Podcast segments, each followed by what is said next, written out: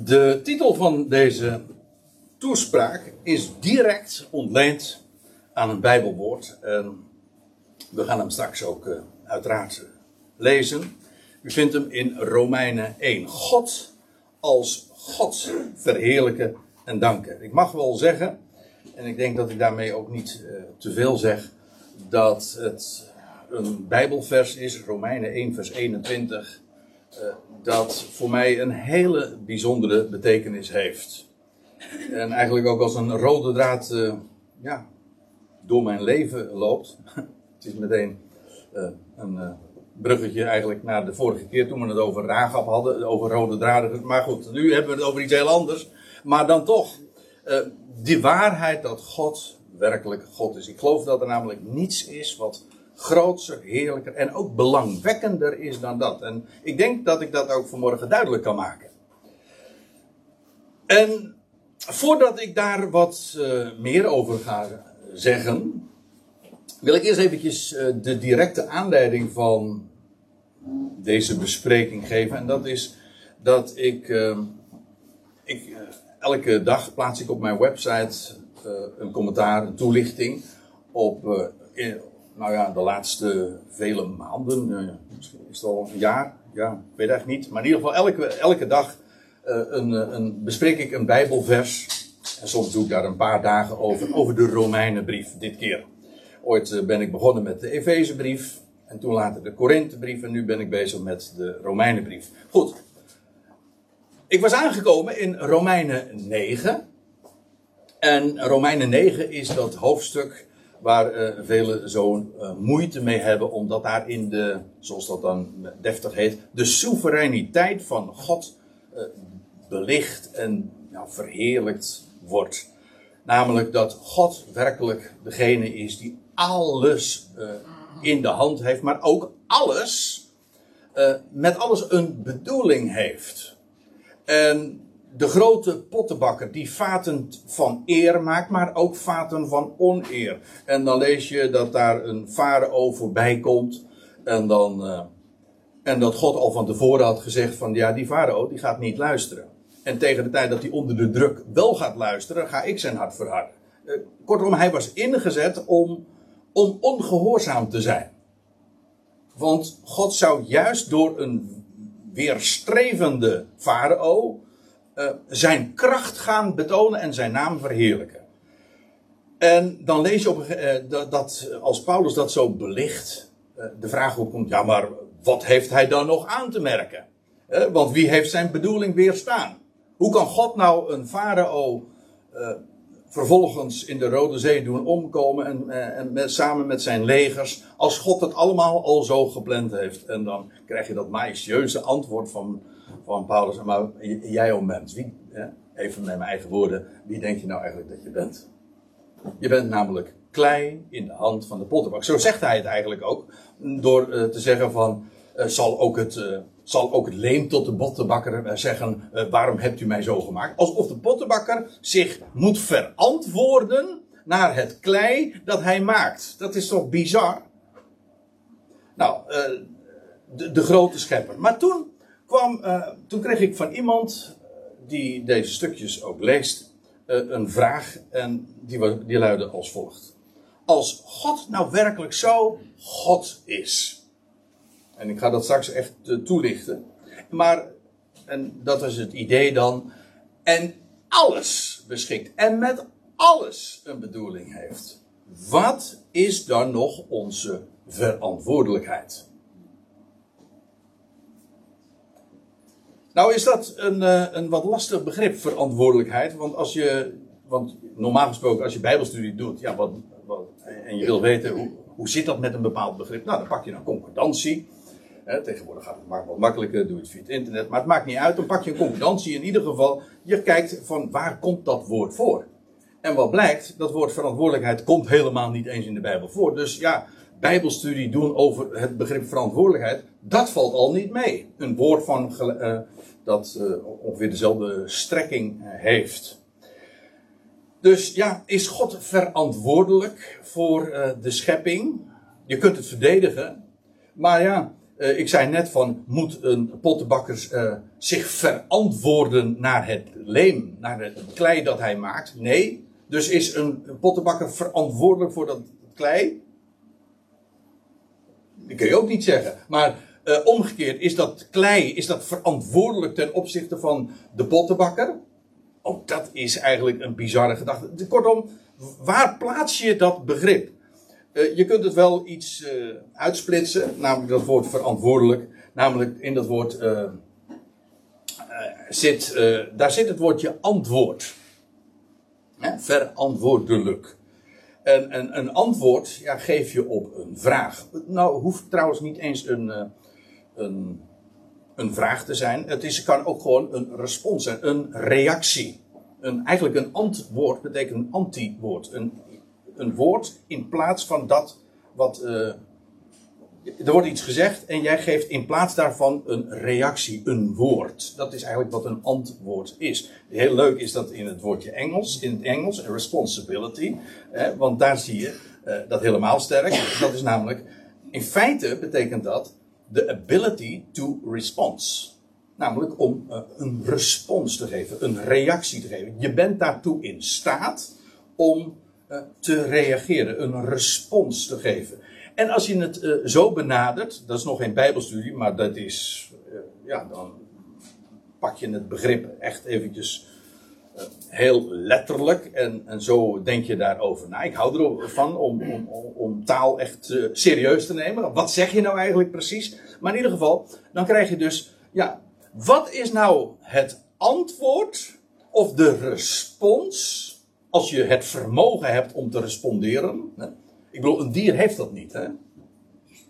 Een dier, kijk, als, als, als nou daar de boodschap is, je, tot jou komt de waarheid, hij is God. Hij is de beschikker. Hij is de pottenbakker. Die als een, ja, want we zijn allemaal uit de klei getrokken feitelijk. Dat is wat een mens is. Uit de aarde genomen. Een Adam, een, uh, een Adam betekent eigenlijk ook, komt van Adama. betekent uit de aarde genomen. Hij is aards. Hij is uit de klei getrokken. Een stukje leem. Uh, ge, ja.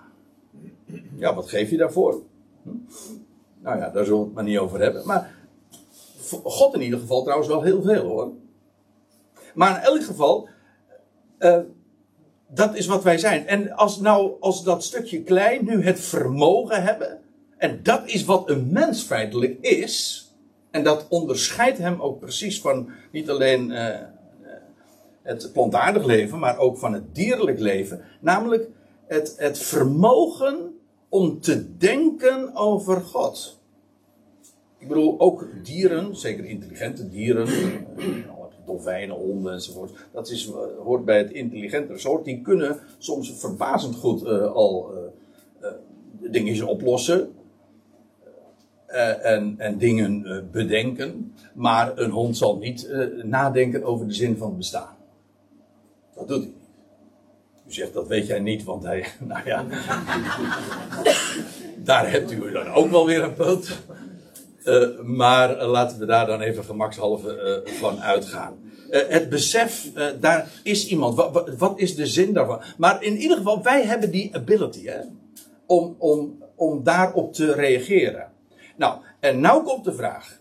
Als God nou de grote beschikker is, de grote pottenbakker, de grote regisseur van alles. Dat is de waarheid. Dat is niet eens een vraag. Dat is gewoon een mededeling die tot je komt. En je hebt het vermogen om dat te verstaan. En te begrijpen. En te doordenken. Wat zou onze respons daar dan op zijn? Niet eens in de zin van dat jij dus uh, uh, daarop moet reageren als, als, als ware het een vraag. Nee, maar wat is de reactie, de respons op die waarheid, op die mededeling die tot je komt? En nou, en dit is dus de aanleiding. Die vraag kreeg ik. En het antwoord op die vraag. Nou ja, het antwoord is, klinkt wat heel pretentieus. Misschien zijn er ook uh, via andere routes een heel goed antwoord daarop te geven. Maar als u mij vraagt, het beste antwoord wat ik daarop kan geven vanuit de schrift is wat we vandaag gaan bespreken. Namelijk Romeinen 1, vers 21. En laten we eerst even dat vers uh, in zijn geheel lezen. ga straks nog wat over de context vertellen. Maar eerst even het vers waar we, wat we in stukjes gaan knippen en eens onder de loep gaan leggen, in gaan zoomen. Wat staat daar nou eigenlijk? En dan staat er dit. Immers, hoewel zij, en dan gaat het over de wereld, de, de, de, eigenlijk de heidenwereld, de, de mensheid in het algemeen. Immers, hoewel zij God kennen, verheerlijken of danken zij hem niet als God. Maar in, in hun redeneringen werden zij verijdeld en hun onintelligent of onverstandig hart wordt verduisterd. Dat is wat in Romeinen 1, vers 21 staat. Nou, laten we nou eens naar dat vers uh, toe gaan en inderdaad kijken, wat staat hier? Wat is uh, de inhoud van dit vers? En dat is echt gigantisch. Het is echt de moeite waard om, daar eens heel goed, uh, ja, als de waarheid tot je komt en je kan daarover nadenken en om daarover, om dat te overwegen en te bedenken. Wat staat daar? Goed. Bij het begin beginnen. Vers, uh, het eerste deel van vers 21. Daar staat er dit. Immers, hoewel zij God kennen. Nou, het is duidelijk. Uh, dit is een vers dat gewoon midden in het betoog uitgenomen is. Dit sluit aan op het voorgaande. Dus dan moet je eigenlijk vers 20 er even bijlezen. En dat projecteer ik hier dan ook. Dan staat er. Want hetgeen van hem, en dan gaat het over God, niet gezien kan worden vanaf de schepping van de wereld, namelijk uh, zijn onwaarneembaar vermogen. Ja, dat is logisch. Wat onwaarneembaar is, dat kun je niet zien. Uh, zijn onwaarneembaar vermogen en goddelijkheid. En dan staat erachter, wordt in de creaties, in dat wat hij, wat hij voortgebracht heeft, wat hij gecreëerd heeft, met verstand doorzien. Zodat ze geen verontschuldiging hebben. Met andere woorden, uh, wat Paulus hier zegt, is. Uh, we zien die waarheid vele, in, in, vele schriftplaatsen terug. Maar wat Paulus hier zegt, is: elk mens dat begiftigd is met verstand, weet gewoon van nature. Er is een God. Het wordt namelijk. Hij, weliswaar kan God niet gezien worden, Nee, maar door zijn creaties weet je, hij moet er zijn. Waarom? Wel, het wordt met verstand doorzien. Intelligentie, het heeft te maken inderdaad met intelligentie. Die term komen, we straks uh, opnieuw weer tegen. Maar het vermogen, kijk.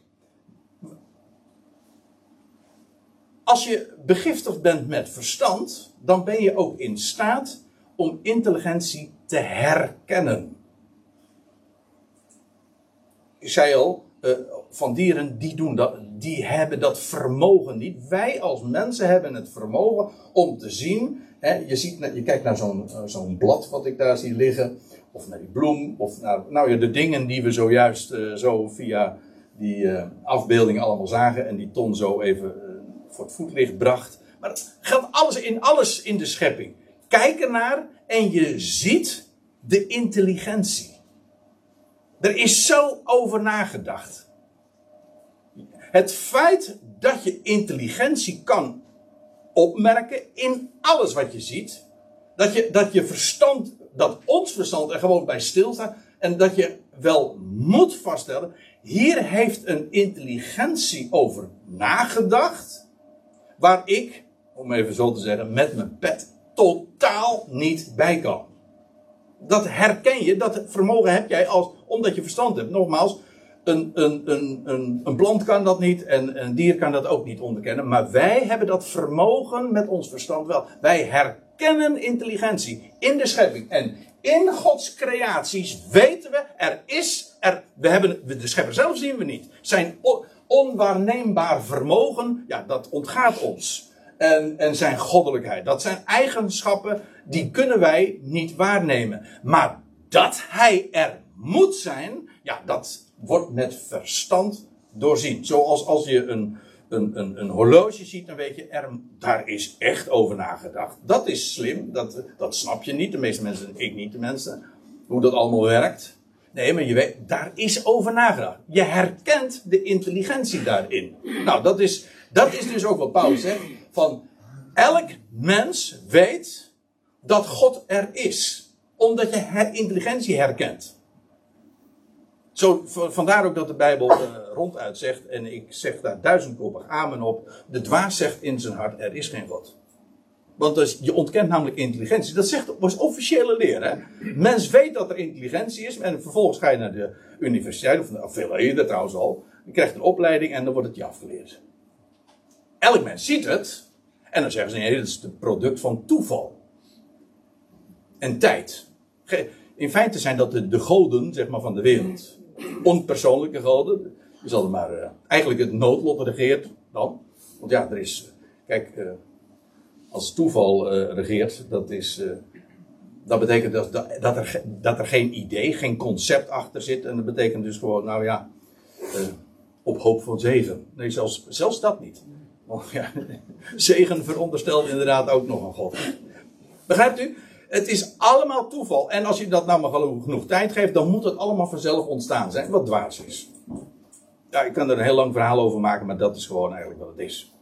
Het wordt met verstand doorzien in de creaties. Nou, en dan zegt Paulus, en dat is het uitgangspunt, de basis. Hij hoewel zij God kennen, ze weten dat Hij er is, ondanks dat ze zijn goddelijkheid niet waarnemen en zijn vermogen ook niet zien. Nee, maar ze weten dat Hij er is en dat wordt doorzien met zijn.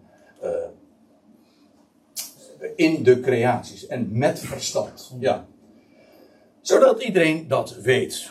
Zo, dat is, dat, uh, dat is, dat is de basis. Dat is waar alles eigenlijk op gebaseerd is. Immers, hoewel zij God kennen, en dan gaat Paulus verder over deze wereld. Ja, dat moet ik er eigenlijk dan ook nog even bij zeggen. Je zou het eigenlijk even al moeten lezen vanaf vers 18. waar Paulus zegt van ja, dat toorn van God zich openbaart over de hemel. namelijk dat God in feite deze wereld nu ook loslaat. Hij, hij doet er even helemaal niks mee. Vandaar ook dat de mensheid nu zegt van ja, waar is God? Nou, God heeft de mensheid nu losgelaten. De mensen kunnen gewoon hun gang gaan. Maar, en wat dan staat er ook van, ja, omdat ze de waarheid in ongerechtigheid ten onder houden. Men weet dingen, maar het mag niet gezegd worden. Dat is dus niet een nieuw fenomeen. Als u zegt van, nou, ik vind het laatste jaar wel heel erg worden. Dat ben ik helemaal met u eens. Dat is, dat is de, exact dezelfde ervaring die ik ook heb. Maar neemt niet weg, op zich, het idee van de waarheid die ten onder wordt gehouden, is eigenlijk vanaf het begin van deze aion al gewoon leidend. En ja, de waarheid wordt ten onder gehouden. En eh, dat is de situatie van de mensheid, generaliserend gesproken, hè, gewoon in het algemeen. U zegt er zijn uitzonderingen, jawel. Maar in het algemeen is dit de beschrijving van deze aion van de wereld. En zij weet, men weet wel dat God er is, maar men doet alles eraan. Alles stelt men in het werk om dat ten onder te houden. En er staat erbij. Hoewel zij God kennen, verheerlijken of danken zij hem niet als God. Kijk, en eigenlijk is dat misschien wel uh, de kern van de hele kwestie waar we het uh, vanmorgen eigenlijk over hebben. En in feite ook van dit Bijbelvers. God als God. Nou, er zijn, ik wil dat op, uh, op twee, drie verschillende manieren eigenlijk even aanvliegen. Wat, wat betekent dat? God, God is. Nou, in de eerste plaats en dat voor degenen die hier vaker komen, die hebben mij dit veel vaker horen zeggen, maar ja, ik kan dit niet genoeg benadrukken. Uh, de, de meest simpele manier om dit duidelijk te maken is gewoon uh, te kijken naar wat Paulus hier zegt. En dan gebruikt hij het woordje theos. En, en theos komt eigenlijk van een werkwoord dat stellen of plaatsen, neerzetten betekent. Zodat theos, dat is iemand die plaatst een plaatser dus. Dat is wat God, het woord God, betekent. Eigenlijk was dat altijd al het idee, een godheid. Eh, en ongeacht of uh, bijvoorbeeld ook de Grieken hadden zo hun goden, de, Romeinen, de Neptunus, Zeus, noem maar op. Die hadden allemaal goden. En wat deden die? Wel, die hadden het vermogen om dingen te plaatsen, neer te zetten. Ook te beschikken en te beslissen. Trouwens, je hebt zelfs ook goden op aarde. Dat is ook bijbelstaalgebruik. Namelijk rechters, koningen. Die worden bij gelegenheid ook goden genoemd. Oké, met een kleine letter. Eh, Paulus zegt ook, er zijn goden in menigte. Ja, alleen zegt hij er meteen achteraan. Voor ons nogthans is er maar één God. De Vader. Uit wie alle dingen zijn. Maar goed, dat is wat God eigenlijk betekent. God als God verheerlijken uh, betekent dat uh, hij alles een plaats toewijst. Ja, en inderdaad, goed en kwaad. En dan kom, ik meteen op dat uh, tweede punt. God als God, ja, in de absolute zin. Want weet u, het punt is, de goden die de wereld kent, zijn niet werkelijk goden in de absolute zin van het woord. Het is eigenlijk God tussen aanhalingstekens, bij wijze van spreken. Want als God werkelijk God is, ja, dan is hij dus onbeperkt en ook absoluut. dan is hij alwetend. Een God die niet alles weet, is niet werkelijk God. Maar vergis u niet, de consequentie van dat feit is zo verstrekkend. Als God God is, ja, dan weet hij alle dingen. Hoe vaak wordt dat ook niet uh, beschreven en bezongen? Denk aan Psalm 139. Uh, alle haren zijn geteld, ja, ook dat. Maar uh, er is niets wat hem ontgaat. In ruimte weet hij de dingen. Al, maar ook in tijd, hè, die, tevoren, die vanaf de beginnen de afloop verkondigen alles weten. Dat betekent dus ook. Ik heb Tom daar ooit een prachtig lied over horen zingen. God, ik weet, God vergist zich niet. Ik vind dat zo geweldig.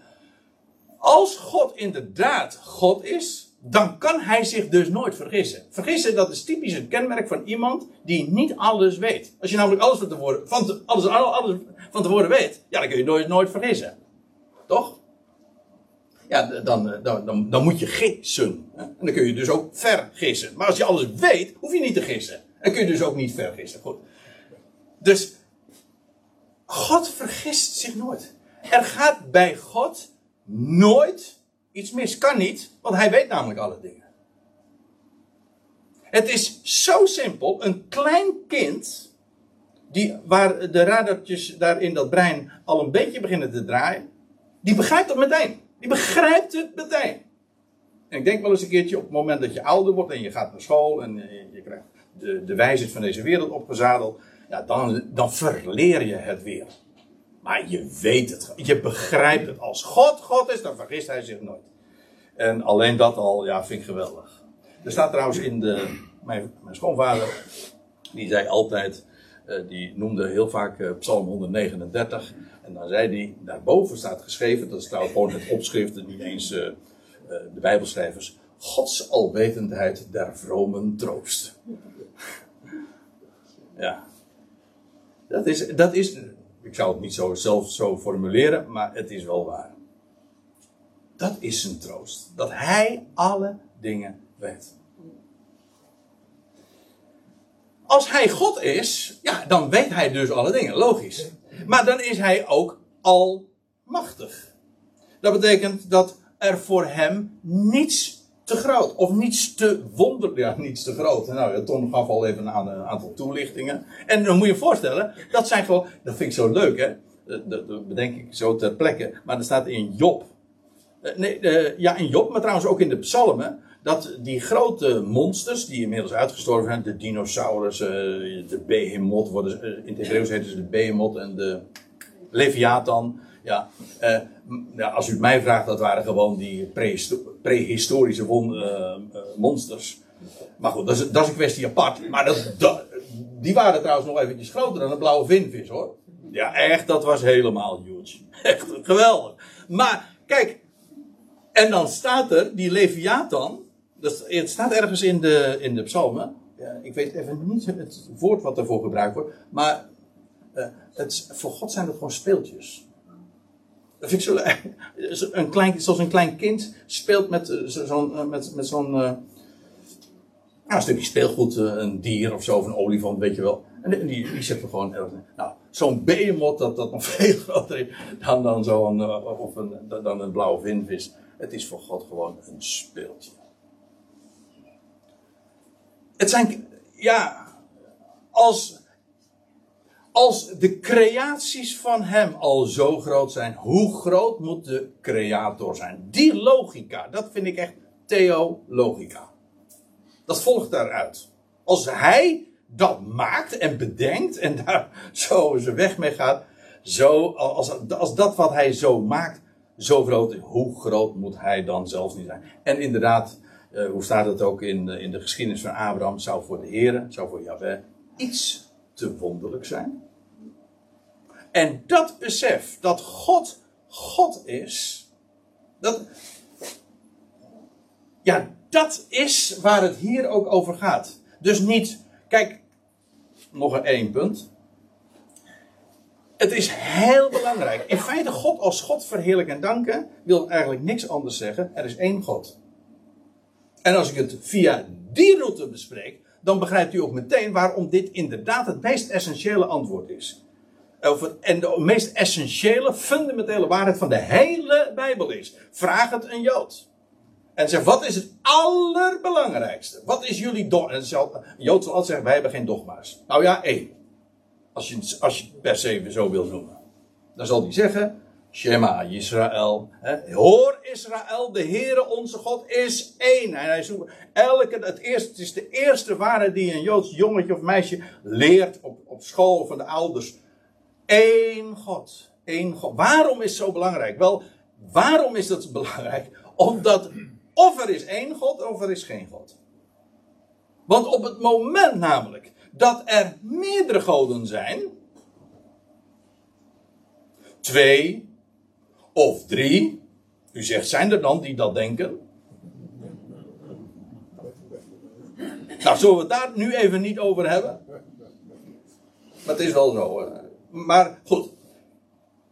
Op het moment dat er meerdere goden zijn, twee, drie of een heel pantheon, weet je wel, zoals de Grieken en en de Romeinen die hadden, en zoals trouwens ook in, uh, in het Hindoeïsme heb je een hele rits, allemaal goden. Ja, het maakt niet uit. Op het moment dat het er meer dan één is, is God geen God meer. Waarom? Dan moet hij namelijk zijn godheid, zijn macht, zijn vermogen delen met een ander.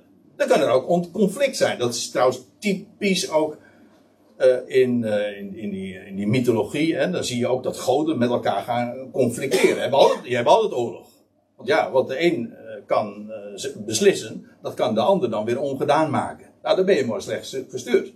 Dat betekent dus dat als je meerdere goden hebt, heb je geen God. En vandaar ook dat Paulus in Efeze 2, vers 12, als hij het over de natieën heeft, de onbesneden wereld, zo benoemt een Jood dat dan, hij zegt, ja, ze zijn zonder God in de wereld. Dus zegt, en dan zou je natuurlijk als criticaster uh, kunnen zeggen van, zonder God in de wereld, hoezo zonder God? Ze hebben er heel veel. Ja, daarom juist. Juist omdat ze er zoveel hebben, hebben ze er, trouwens, zelfs zou het er maar twee zijn, dan heb je dus geen God. Er is of één God, of geen God. Want op het moment dat er meer dan één God is, moet de macht en de wetenschap gedeeld worden en kan er conflict zijn. En dan zijn ze dus geen God meer. Zie je dat het dus maar niet een, een getalsmatige of numerieke kwestie is van 1, 2. Zijn er nou één of twee of drie? Nee, het is fundamenteel. Of er is één God of, of er is geen God. Trouwens, en om eventjes terug te komen bij, uh, uh, bij waar ik het zojuist over had, over de, de filosofie die er nu in de wereld heerst. Hè, van dat we voortgekomen zijn uh, uit, uit tijd, toeval. Feitelijk zijn dat ook goden. Want hoe dan ook, ja, dat hangt er een beetje vanaf hoe je het begrip God definieert. Maar dat, dan praten we toch over uh, een abstract, misschien voor velen een abstract idee, maar in ieder geval dat, dat waar wij uit voortkomen, wat groter is dan wij zelf. En iedereen beseft wel van ja, je, bent, je hebt jezelf ook niet gemaakt. Oké, waar komen we dan uit voort? Nou, de, de heidenwereld, de religieuze wereld in het algemeen zegt dan de goden. En, maar de, nu zijn we zover, hè, al sinds de verlichting, wat eigenlijk een verduistering was. Maar uh, zeggen ze, ja, uh, nee, er, is geen God. Maar door tijd en toeval zijn wij zo gekomen. Oké, dus dat zijn feitelijk onpersoonlijke goden. Want daardoor zijn wij voortgebracht. Waar je ook helemaal niks aan hebt, die je niet kan aanspreken.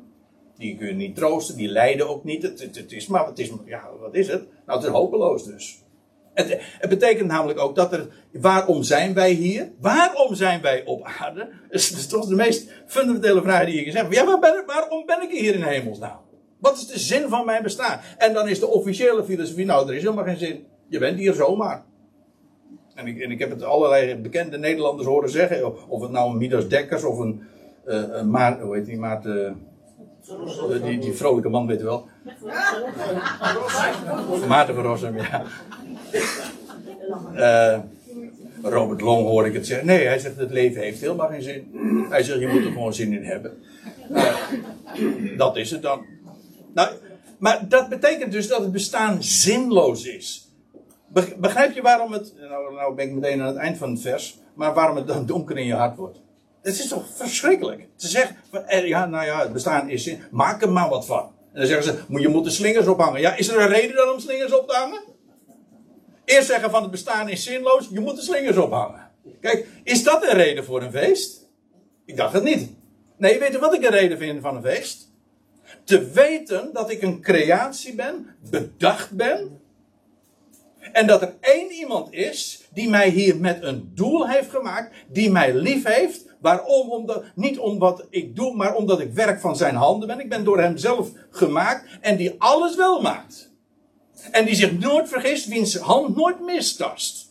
En die altijd zijn doel bereikt. Kijk, op het moment, ik zeg het en ik word er blij van. Ik word er nog blijer van. Dit is zo geweldig, zo groots. Dit is een fundament onder je leven. Zonder dat heb je geen leven. Dat is uh, ja, God als God. Zo spreekt uh, Paulus erover. Hè? De God, omdat zij de God niet als God verheerlijken. Nou, nu, uh, we gaan verder. Eerst even een slokje.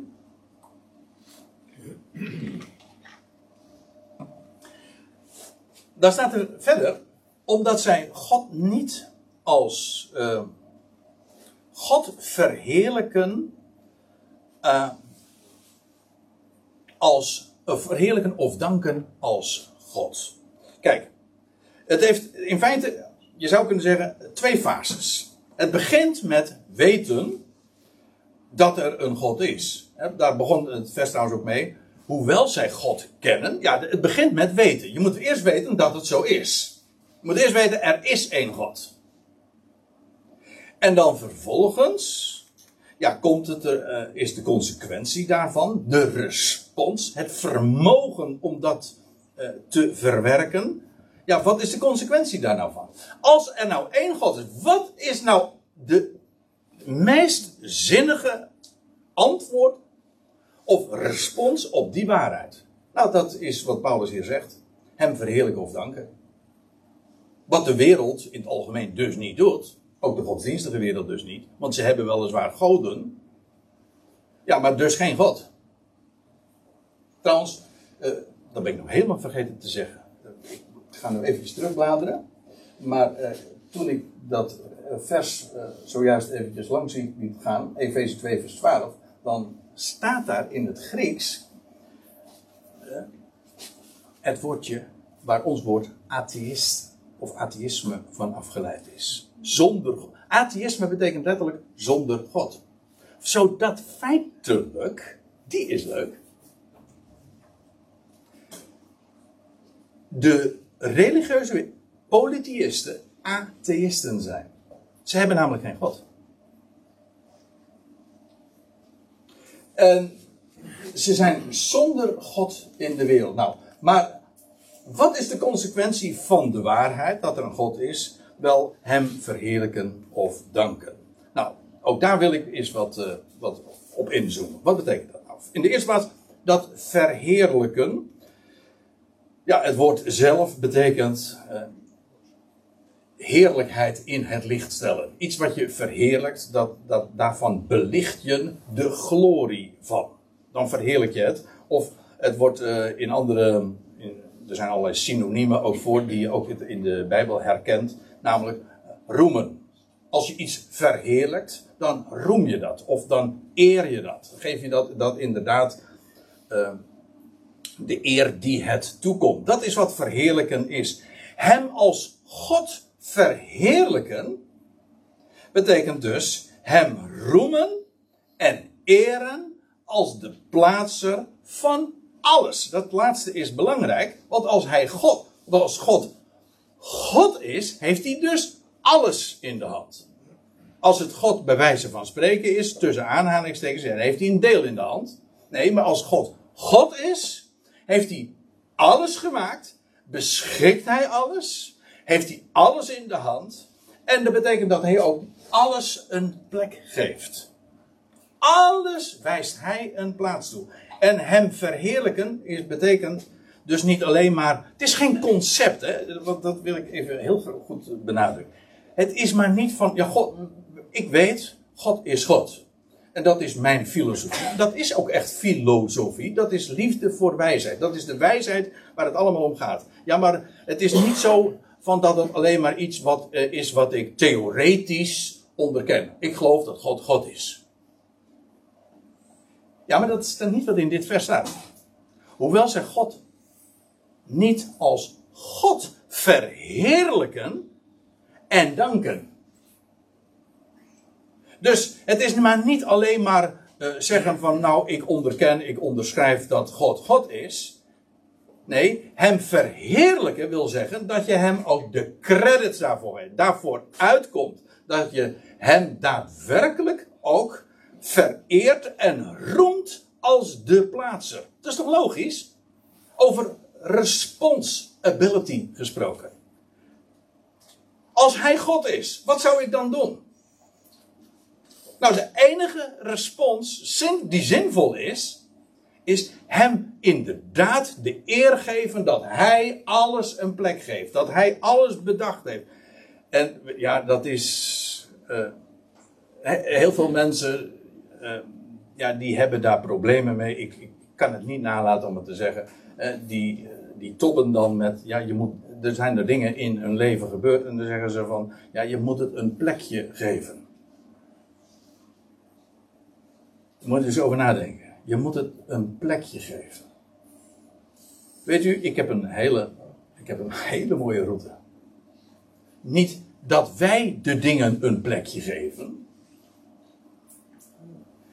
Begin nu eens met de erkenning dat God alles een plek geeft. En als er iets gebeurd is in je leven. Als er iets gebeurd is in je leven. Ga er maar vanuit dat hij het een plek heeft gegeven. Niets wat plaatsvindt, vindt plaats omdat hij het, uh, nou moet ik het goed zeggen, uh, dat hij het een uh, plaats geeft. Het kan, laat ik het zo zeggen, hij kan het, het kan slechts plaatsvinden omdat hij het een plaats geeft. En dat is wat. Dus de dingen waar je zo moeite mee hebt, misschien in het verleden, waarvan je zegt: hoe is het toch, eh, hoe heeft het zo kunnen gebeuren? Ga er nou eens van uit dat hij het heeft doen plaatsvinden. En als hij dat heeft doen plaatsvinden, het laten plaatsvinden, ga er dan ook van uit dat het niet voor niks is. Want God heeft alles gemaakt voor zijn doel. Kijk, dat is hem verheerlijken. Hem de credits geven. Hij is degene die alles beschikt en alles een plaats geeft. En dat dus niet alleen maar theoretisch erkent, maar hem ook daadwerkelijk daarvoor de eer geeft. Dat is wat ons bestaan feitelijk inhoud geeft. Er staat, eh, hoe, hoe, het hele boek de Psalmen gaat daarover. Het eindigt er ook mee. Alles wat adem heeft, ja, wat, wat zou dat, waarom zou je adem hebben? Nou, gewoon om, om Yahweh te loven. Dat is de meest diepe betekenis waarom je adem hebt. Gewoon omdat je daarmee dus ook het vermogen hebt, zeker als je een brein hebt, verstand hebt, je weet hij is er, om hem de eer te geven. Dat is wat ook ons onderscheidt van het gedierte des vels. Ik bedoel, we, we, zeggen, we zeggen dan ook, de, de, de vogeltjes die, die fluiten ter ere van hem. Jawel, dat doen ze ook hoor. Alleen ze weten dat niet.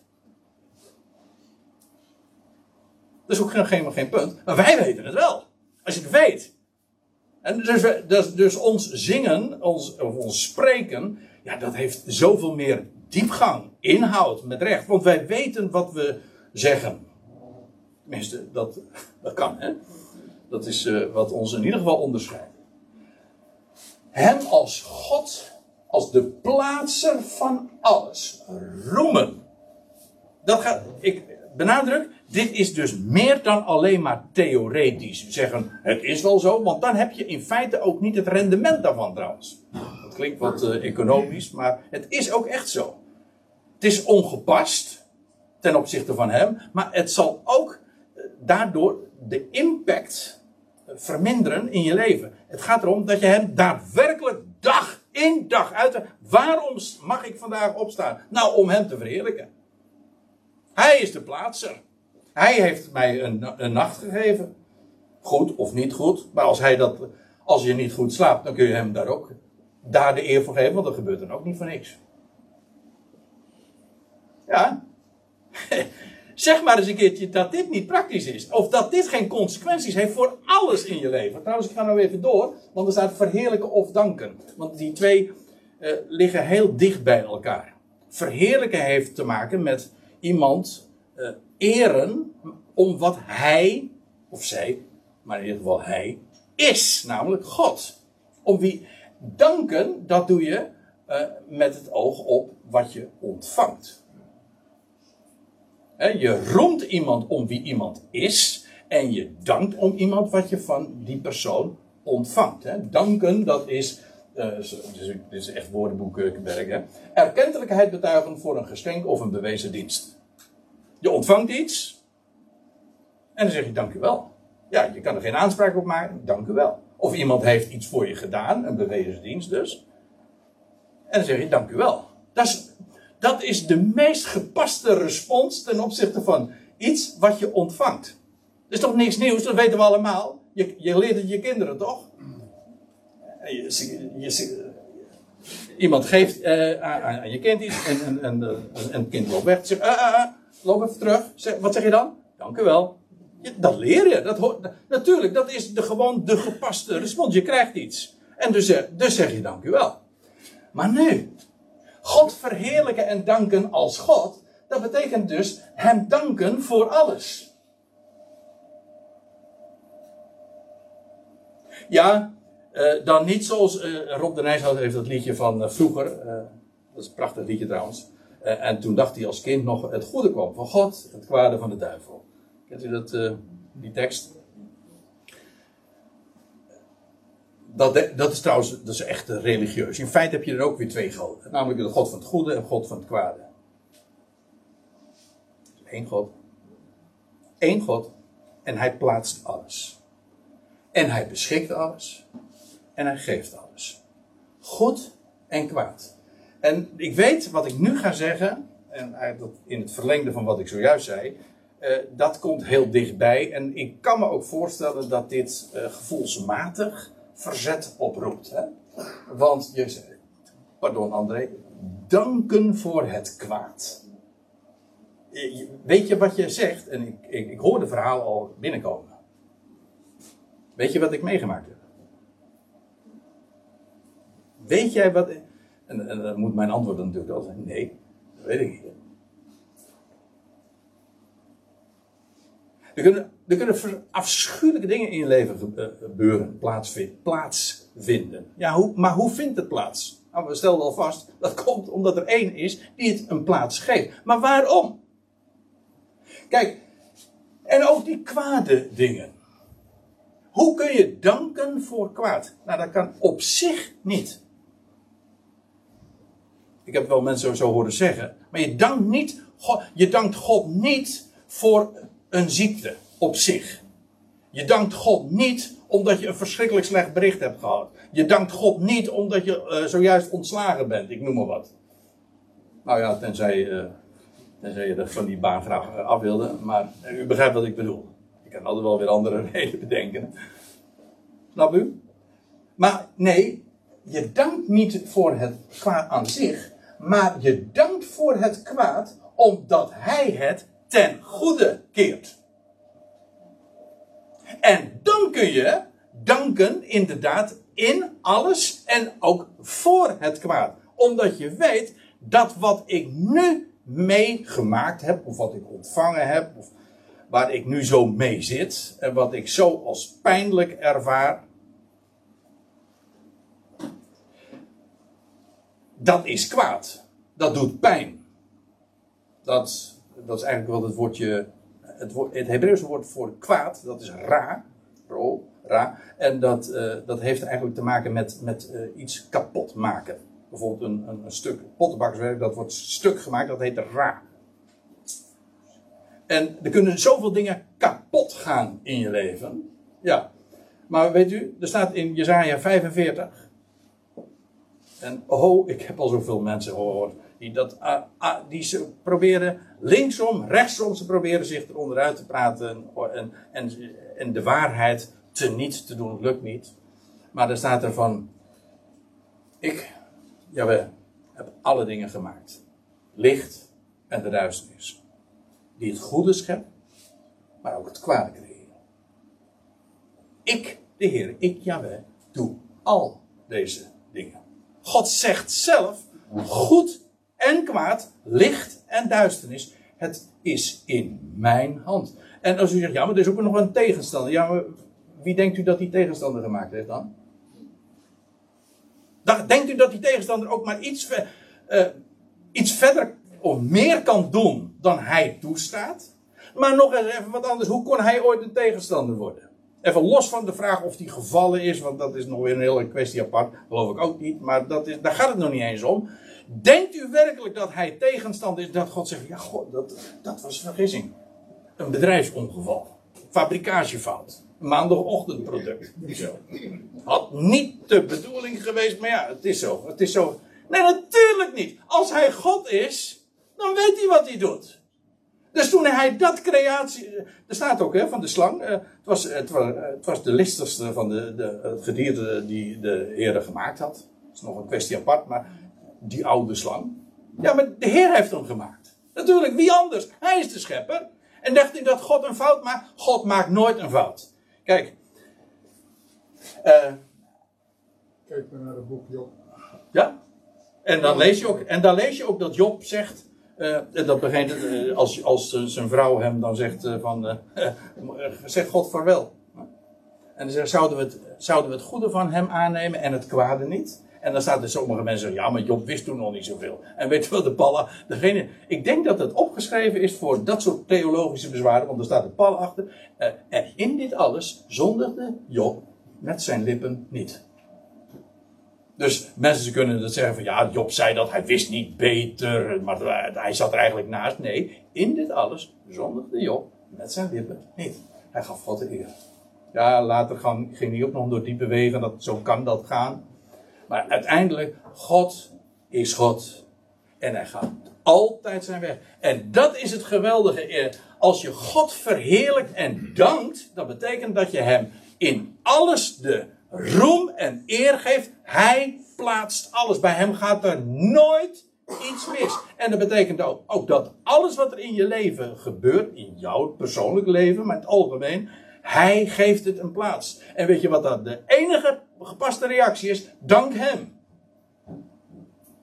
Ook voor dat kwaad. Juist. Want de goede dingen begrijpen we allemaal. Ja? We weten allemaal, als je gezond bent van lijf en leden, ja, dat kun je zomaar kwijt zijn. Dan zeggen we, dat is toch een, een geweldige zegen. Ja, maar weet u wat het is? Ook ziekte kan een zegen worden. Weet u wanneer, wanneer het een zegen wordt? Op, je, op het moment dat je God gaat danken. Trouwens, als je, God, als je gezond bent en je dankt God niet, dan is het nog een zegen. Want in de Bijbel worden de dingen dankzeggend gezegend.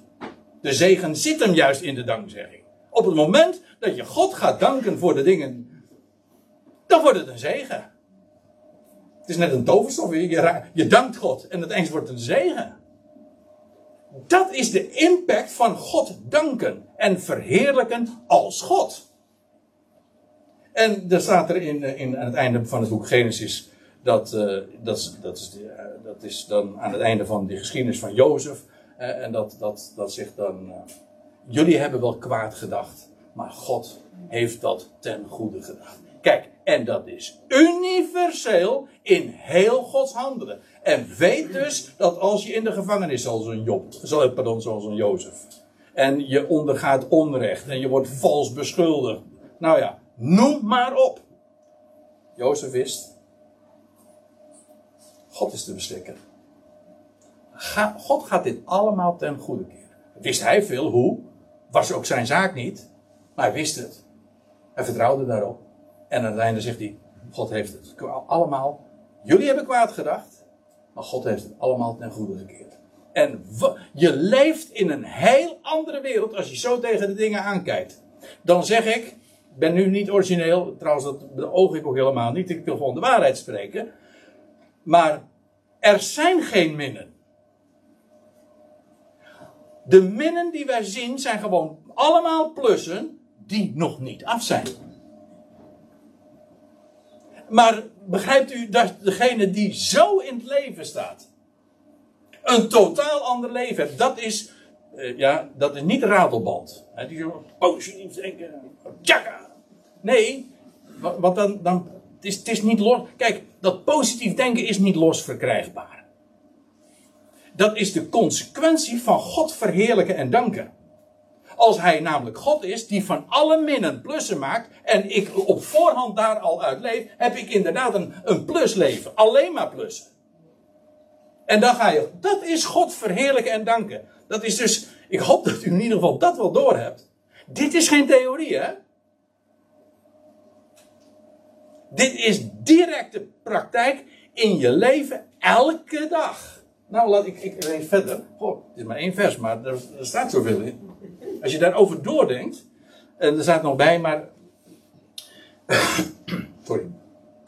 Eh, ze hebben hem niet als God eh, verheerlijkt of gedankt, maar in hun, er staat erbij, het gaat hier nog steeds over de beschrijving van de wereld in het algemeen, maar in hun redeneringen werden zij verijdeld. Een redenering is dat een Grieks woord trouwens, wat we ook allemaal wel kennen, dialogismos, maar dat ons woordje dialoog, dialogica komt er vandaan. En een, een redenering, dat is een gedachtegang die tot een conclusie leidt.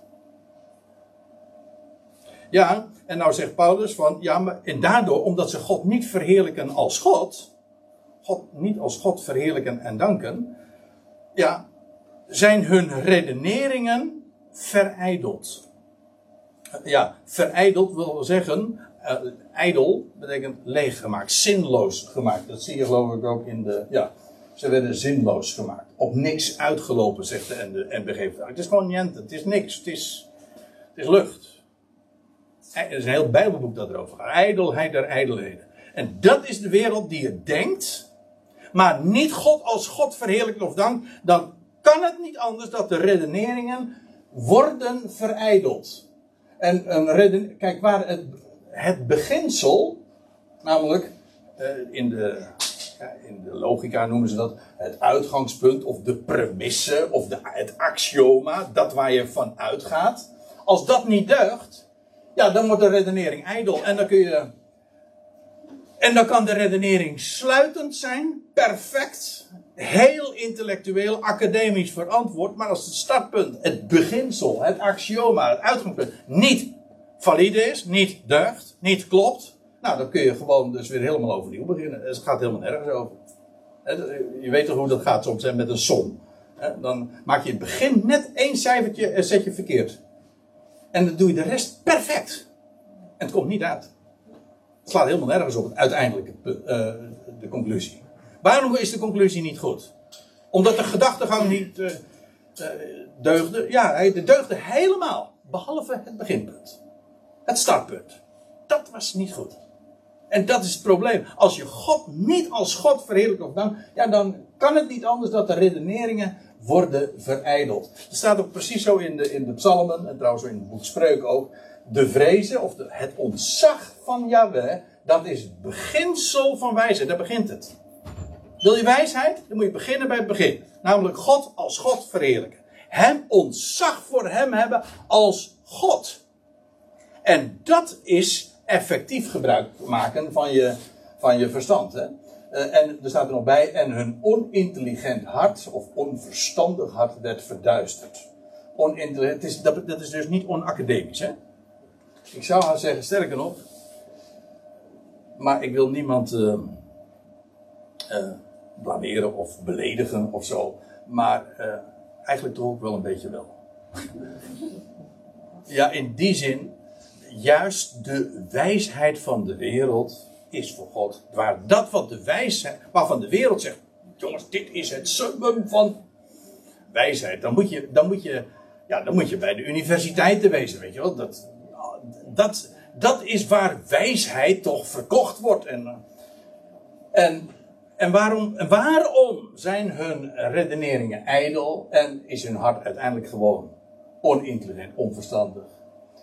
Ja, omdat ze God hebben weggeredeneerd. Ze zeggen, dat, zegt, dat zegt men ook. Maar zeggen ja, wij, begin, wij, wij gaan uit van wat we zien. Alleen maar en alles wat we niet zien, dat halen we, dat betrekken we niet in ons oordeel.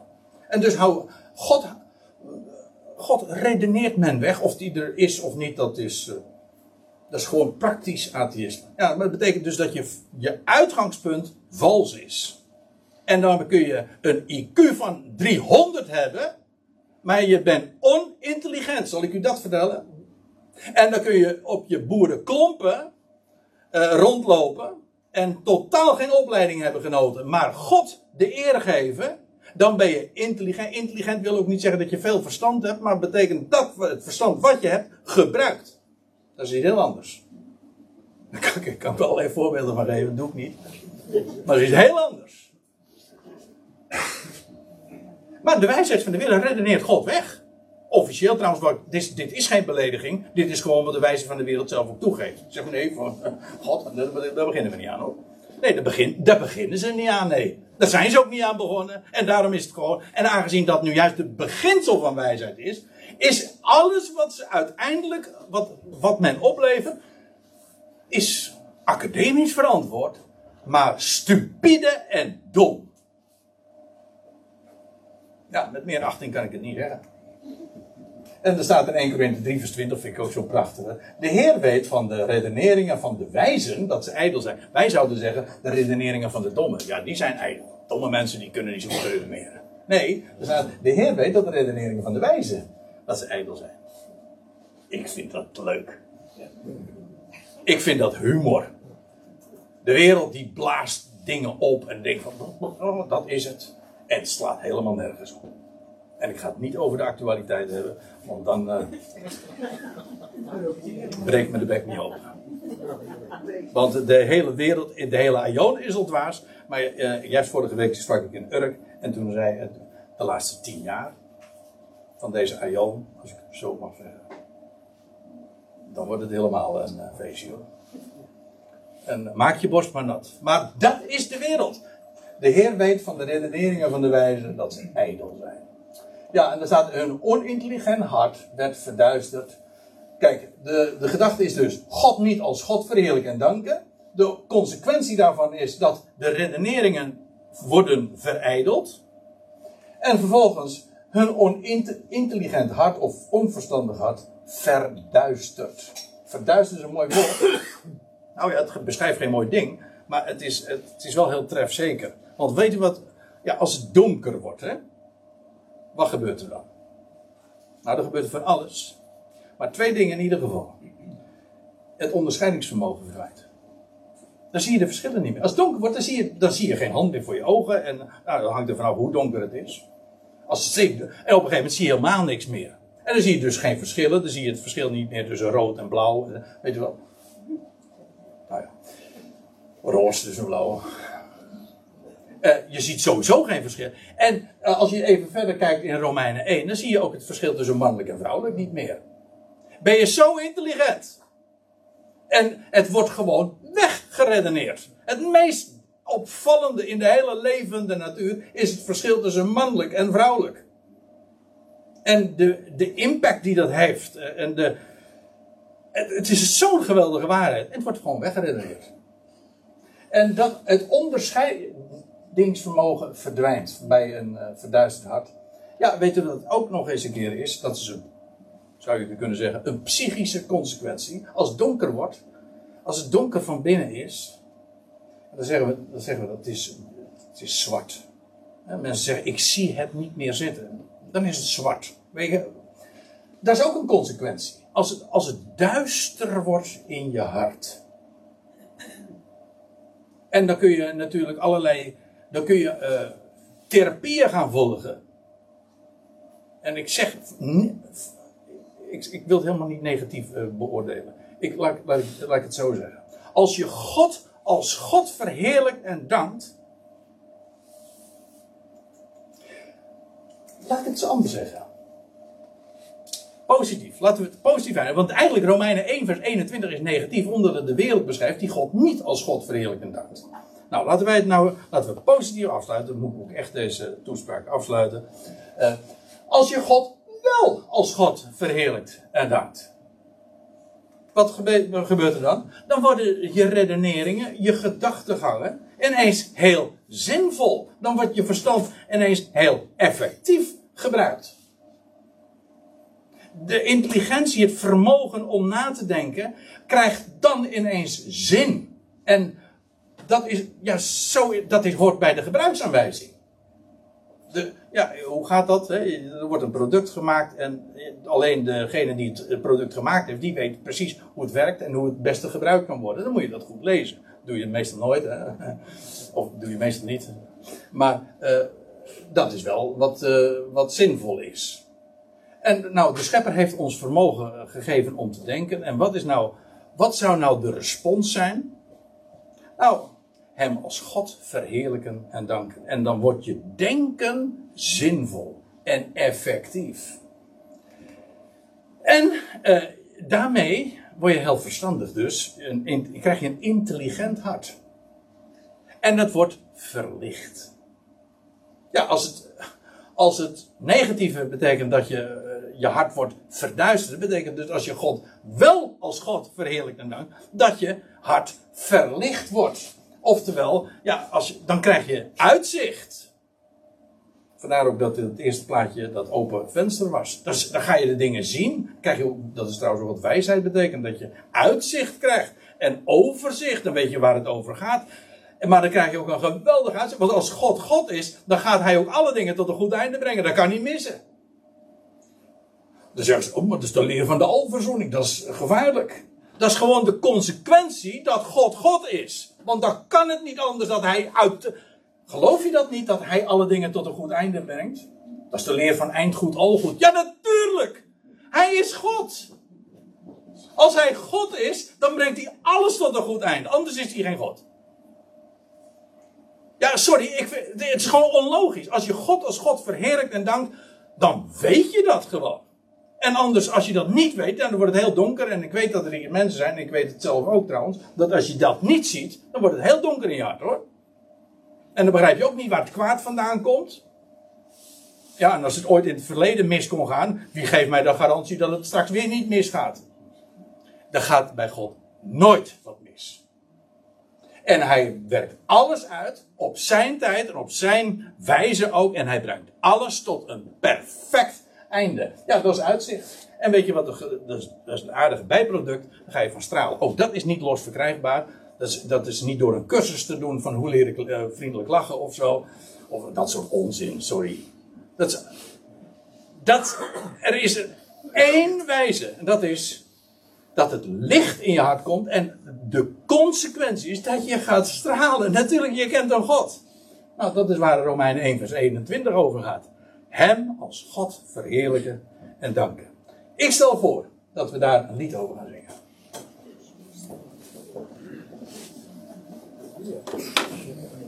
En dat is dit lied.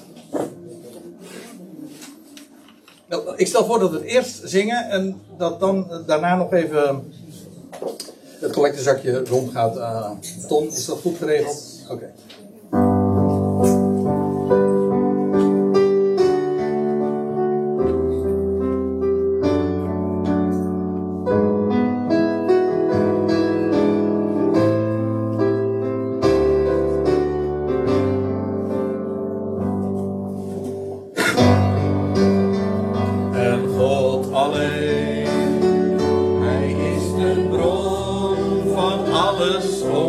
Om